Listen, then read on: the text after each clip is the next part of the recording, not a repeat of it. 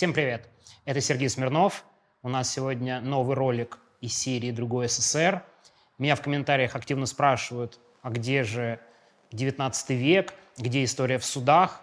Будет обязательно, будет продолжение. В самое ближайшее время продолжим эту нашу рубрику. Просто небольшая пауза в 19 веке, сразу переместились в век 20. Еще раз напомню, подписывайтесь на Patreon. Именно благодаря вашей поддержке удается держать такой темп, ролик в неделю. Но, если честно, я сам не очень ожидал, что смогу записывать так часто какие-то исторические лекции. И еще раз, подписывайтесь на канал, ставьте колокольчик, обязательно и лайки. Очень приятно, когда много лайков, когда много комментариев. Поэтому, кто не ленится и пишет, очень понравилось, спасибо за ролик. Вот очень здорово, что вы это делаете. Спасибо. А мы сегодня поговорим о городе, который был построен после войны. Зачем построили этот город? Исключительно с одной целью. В нем решили делать нефтеперерабатывающий завод. Мы говорим о Новокуйбышевске. Новокуйбышевск был основан в 1947 году. Классическая схема. Кто же строил город? Это военнопленные, и заключенные. Ну, частично, конечно же, участвовали и вольнонаемные, там были крестьяне. Тем не менее, для использования труда заключенных даже был специально создан нефтестрой ГУЛАГ. Да-да, именно такое предприятие и обслуживало строительство города Новокуйбышевск. Новокуйбышевск, потому что рядом Куйбышев, нынешняя Самара, военный город – где было много предприятий, там была эвакуация во время войны. Понятно, что после Сталина город продолжает развиваться, там строятся химические предприятия, уже вольно-наемные. Такой получается довольно типичный молодой советский город. В принципе, спутник Куйбышева, она же Самара. Спокойное время, 1980 год. Вся страна живет Олимпиадой. Олимпиада, ну правда, самое главное событие Советского Союза – хотя некоторые западные страны Олимпиаду бойкотируют, тем не менее она проходит с точки зрения властей, да, наверное, с точки зрения большинства советских людей, очень успешно. Накануне Олимпиады такая зачистка Москвы и других городов. И сами понимаете, в год Олимпиады, чтобы что-то случилось, ну это прямо чрезвычайное происшествие. Новокуйбышевск, спокойный город, ничего особо не происходит. Я даже специально спросил своего друга редактора «Медиазоны» Диму Трещанина. Слушай, говорю, а что ты скажешь про Новокуйбышевск? Что это вообще? Он такой, ну, город-спутник, там предприятие, нефтеперерабатывающий завод, оно главное, вокруг него все строится, а так больше ничего интересного не скажу. И это сейчас. А уж в 80-е годы это правда, абсолютно такой спокойный и тихий. Город, хотя рядом Самара, где тоже ничего вроде как не происходит, официально. Ну, Куйбышев, если уж говорить совсем точно в то время. Хотя это тоже интересная тема. Дело в том, что в 1978 году в Куйбышеве подорвали памятник Устинову, тогдашнему министру обороны, и, кстати, взорвали еще военкомат. 1978 год. Но я думаю, это тема для отдельного ролика. Опять же, это такое малоизвестное событие в истории СССР причем взрывы были политическими, как ни парадоксально. Такие террористы-провинциалы. Но ну, вернемся в Новокуйбышевск. Сентябрь, Олимпиада прошла, ну, месяц буквально от Олимпиады. 12 сентября, обычный день в Новокуйбышевске, молодежь идет на танцы и в кино. Ну, казалось бы, совершенно обычная ситуация. Драка в парке. Причем есть несколько версий развития событий то ли просто два подвыпивших молодых человека подрались. Милиция потом будет утверждать, что стычка была между районами. Я думаю, тоже это для всех, кто смотрит ролик, кто чуть постарше, прекрасно понимают, что тогда было деление на районы, и один район против другого. Вот в Новокуйбышевске подрались 72-й квартал против парней с площади. Я, кстати, не идеально понимаю, о чем идет речь, Надеюсь, кто-то из Новокуйбышевска посмотрит ролик и подробнее мне расскажет, как, как это связано. Ну, я так понимаю, что это просто две группировки, два района. Обычная вражда. Ничего страшного не происходит. Кто-то вызывает милицию, ну логично, правда, милиция приезжает, и троих человек задерживает. Три молодых человека задержаны. Обычная совершенно история. И милиционеры вместе с дружинниками ведут молодых людей пешком, там всего два квартала, в городдел по Новокуйбышевску. Кстати, вот очень благодарю Олега Иванца, который очень подробно описал историю, которая случилась в Новокуйбышевске. Сразу порекомендую его работы. Он такой специалист по бандитской Самаре, по региону. Его книги выходили. Вот я в том числе ориентируюсь на его сборку по этим событиям. Дальше происходит вот что. Когда милиционеры идут мимо кинотеатра, то там происходит какой-то, я бы даже не назвал его инцидентом. Группа молодежи вступает в полемику с милиционерами. Впрочем, у милиции была другая версия. Они утверждают, что они приехали на драку, и там был некий 18-летний Михаил Лосица, который пытался от них уехать на мотоцикле. Но это их версия, это потом они будут говорить. На самом деле я скорее доверяю другой стороне, и сейчас вам процитирую одного из свидетелей. Ну как свидетелей? Это будущий подсудимый по той истории, которую я вам сейчас рассказываю. Вечером 12 сентября я у себя дома вместе с друзьями пил пиво. Вдруг забежал кто-то из знакомых и сказал, что в парке началась драка между парнями из района площади и парнями из 72-го квартала. Мы побежали к кинотеатру и увидели, как из парка работники милиции выводят несколько парней. Неожиданно я услышал два хлопка. Как оказалось позже, это были пистолетные выстрелы. Тут же рядом со мной на асфальт упал мой друг Михаил Лосица, которого я знал давно. Из раны на его шее текла кровь. Он лишь успел сказать склонившемуся над ним парню, «Вовка, я умираю». И тут же замолчал, а голова его откинулась. Вообще, очень трудно понять мотивацию милиционера, который сделал два выстрела в толпу. Ну, вернее, милиция сначала утверждала, что один выстрел был в воздух, но свидетели говорят об обратном. Что случилось? Почему он сорвался? Кто-то, может быть, кричал ему оскорбление, но даже в показаниях этого нет. Но вот некий нервный срыв, вероятно, возможно, даже случайность. Он и не хотел этого делать. Трудно очень вообще понять, как так произошло. Но представьте себе милиционера, которые сопровождают задержанных, стреляют в группу молодежи, и один из них убит.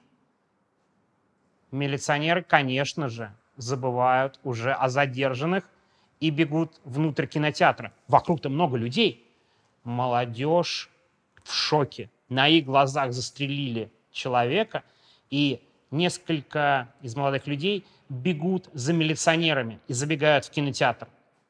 Два человека успели забежать, и они начинают прямо в фойе буквально драться вот с этими двумя милиционерами, один из которых стрелял. Милиционеры сильнее, они их скрутили. В это время такая уже разгневанная молодежь вламывается все-таки внутрь кинотеатра. Там была дверь закрыта дружинниками, но долго она не продержалась. А их уже много. Естественно, милиционеров мало. Теперь все милиционеры буквально в руках протестующих. Но первоначально такой хаос. Все кричат про убийство, много что происходит, милиционеров выволакивают на улицу. Ну, представляете, да? То есть никто пока не понимает, как и что. Забегая вперед, хочу сказать, что вот в этом хаосе милиционеры смогли скрыться. Они куда-то делись, их потеряли. Их сначала вывели из кинотеатра, а потом взяли и потеряли. Людей на площади достаточно. 80-100 человек, как говорят свидетели. Опять же, поцитирую показания. Одна из женщин сказала собравшимся, «Мой сын видел, как убили парня. Так убивают фашисты в Чили. Милиция совсем обнаглела. Хватит терпеть. Завтра никто не должен выходить на работу и на учебу. Идем на площадь. Устроим митинг протеста. Особо обращая внимание, к чему апеллирует женщина она говорит про Чили и Пиночета, потому что для советской власти Чили такая самая страшная страна, а Пиночет самый страшный диктатор. Я даже помню по своему детству, что Пиночет, хунта, убийства, концлагерь на стадионе. Даже в моей памяти все это было. А вот люди в 1980 году в Новокуйбышевске действия милиции сравнивают с Пиночетом и Чили. Вопросу о восприятии новостей. Прямо у кинотеатра стоит милицейский бобик, ну, такой классический милицейский автомобиль того времени, где возят задержанных. Толпа собирается, люди друг друга заводят, и они переворачивают и поджигают этот автомобиль прямо на площади. Тут появляется гаишник еще на одном милицейском мотоцикле. Его тоже забирают и переворачивают. Все, толпа требует какого-то действия. Им мало, нужна какая-то месть за все эти события. Они вспоминают о том самом рыжем милиционере, который застрелил парня. Они смотрят, его нет. Они вламываются в какой-то дом, кто-то там его видел, даже забегают в какую-то квартиру. Хозяйка говорит, ну вы что, типа, тут никого нет. И они уходят, хотя милиционер был буквально в соседней квартире. И я думаю, если бы его второй раз нашли, то вряд ли для него все это закончилось бы хорошо. Людей на площади становится все больше. И важный момент, это будут отмечать все по ходу следствия. Почти все были пьяные. Даже один из свидетелей говорит, что он весь день пил пиво. Другой источник говорит о том, что накануне в город завезли партию вина «Солнцедар». Немножко уйду в сторону, но это совершенно безумная история советского алкоголя. Когда вспоминают о советском пломбире, есть вопросы. Но, но почему-то никто из ностальгирующих не вспоминает, может быть, я не вижу, вот эти вот прекрасные советские алкогольные напитки. Я вот расскажу немножко про «Солнцедар», который завезли в город. Это такой продукт, который получился следующим образом. Дело в том, что довольно много вина в Советский Союз при Хрущеве попало из Алжира. Дело в том, что Франция начала бойкотировать алжирское вино, и власти страны, которая боролась за независимость, они думают, куда же свое вино деть, и договариваются с Советским Союзом. Советский Союз начинает массово закупать алжирское вино. И мне очень нравится эта байка про Солнцедар в том числе. Дело в том, что алжирское вино везли в Советский Союз на танкерах. Везли до Новороссийска, и потом танкеры отправлялись обратно. Так байка заключается в том, что из Алжира в Советский Союз везли в, вот, да, в танкерах вино, а обратно из Советского Союза в Алжир нефть. Но даже не мыли вот эти все емкости. Ну а что, привезли вино, вино слили, залили нефть, Привезли нефть, нефть слили, залили вино. Ну, я уверен, что это байка, но тем не менее, вот примерно такое по качеству вино прибывало в Новороссийск, там его сливали. Власти поняли, что такое вино, наверное, в чистом виде пить не будут, поэтому добавляли в него сахар и доливали спирт. Примерно такие прекрасные напитки были в Советском Союзе, и реально на площади все пьяные, людей становится все больше – уже 200, 300, а потом 400, а то и 500 человек. Никто, по сути, убийства-то не видел, но представляете себе, самое время отомстить милиционерам за все, что было годами. Прям идеальный повод. Собравшиеся такие в ярости, они идут э, в сторону городского отдела милиции. Ну, правда же, самое лучшее место. Они направляются туда. Мы еще раз обратимся к воспоминаниям одного из тогдашних милицейских начальников. Процитирую сейчас вам его. «Помню, двинулись мы втроем. Я, начальник и оперативник уголовного розыска. Рации с собой нет. Общая ситуация не ясна. Смотрим, знакомый водитель КАМАЗа сообразил направить машину прямо в колонну, пытаясь ее рассечь. Куда там? Кто-то, кажется, даже попробовал поджечь КАМАЗ, и нашу троицу обстреляли камнями. У гастронома рядом с ГУВД ну, это городской отдел внутренних дел, подскочила одна пожилая женщина и давай срывать с меня галстук и погоны. Я держусь за кобуру, выхватят табельное оружие, из него же и застрелят. Пока вот эта толпа идет к городскому отделу милиции, там вводится план крепость. Да-да, тот самый план крепость, который вводился в Москве, да и во многих городах России после митингов именно таким образом, чтобы не пускать никого в отдел полиции, включая адвокатов. Я уверен, что план «Крепость» знаком вам и тем, кто следит за общественно-политическими событиями в стране. Так вот, план «Крепость» был еще в 1980 году и в Новокуйбышевске. Ну, правда, нет никаких сомнений. План «Крепость» использовали вполне себе по ситуации. Толпа доходит до отдела милиции, милиционеры его обороняют, и тут вот такая, опять же, классическая ситуация. Милиция решает разогнать толпу, они начинают кидать пакеты с черемухой, с газом из окна милиции. Но навыка никакого нет. Милиционеры вообще это делать не умеют. Все-таки в Советском Союзе не очень часто применяли спецсредства. Они бросают их неправильно. Эти пакеты летят обратно в отдел, и тут же туда летят камни. В итоге в отделе разбивают буквально все стекла. То есть прямо вот буквально погром и такая осада. Очень много людей. Они выступают с требованиями а. объяснить ситуацию, б. выдать им убийцу милиционера. Милиция просит подкрепления. В какой-то момент протестующие, ну, можно их так назвать, наверное, недовольные, скажем, местные жители, они на машине пытаются выбить ворота милиции. У них не очень получается, но тем не менее. Это спокойный поволжский город, где ничего не происходит. В самый разгар события к городделу приезжает первый секретарь местной партийной организации Виктор Кирюшкин. Но он пытается как-то успокоить протестующих и вот эту а, возмущенную молодежь. И тут происходит, ну, прям как в фильме, наверное. Он заходит на крыльцо отдела, пытается обратиться к молодежи, и тут кто-то кидает пустую бутылку, и она попадает ему прямо в лоб. Кровь, перевязка прямо там на месте. Его, естественно, увозят с места событий. Ни о каких переговорах речь не идет. Буквально сразу ему попали бутылкой в голову. Милиция запрашивает помощи. Первыми на помощь приходят бойцы недалеко расположенного стройбата.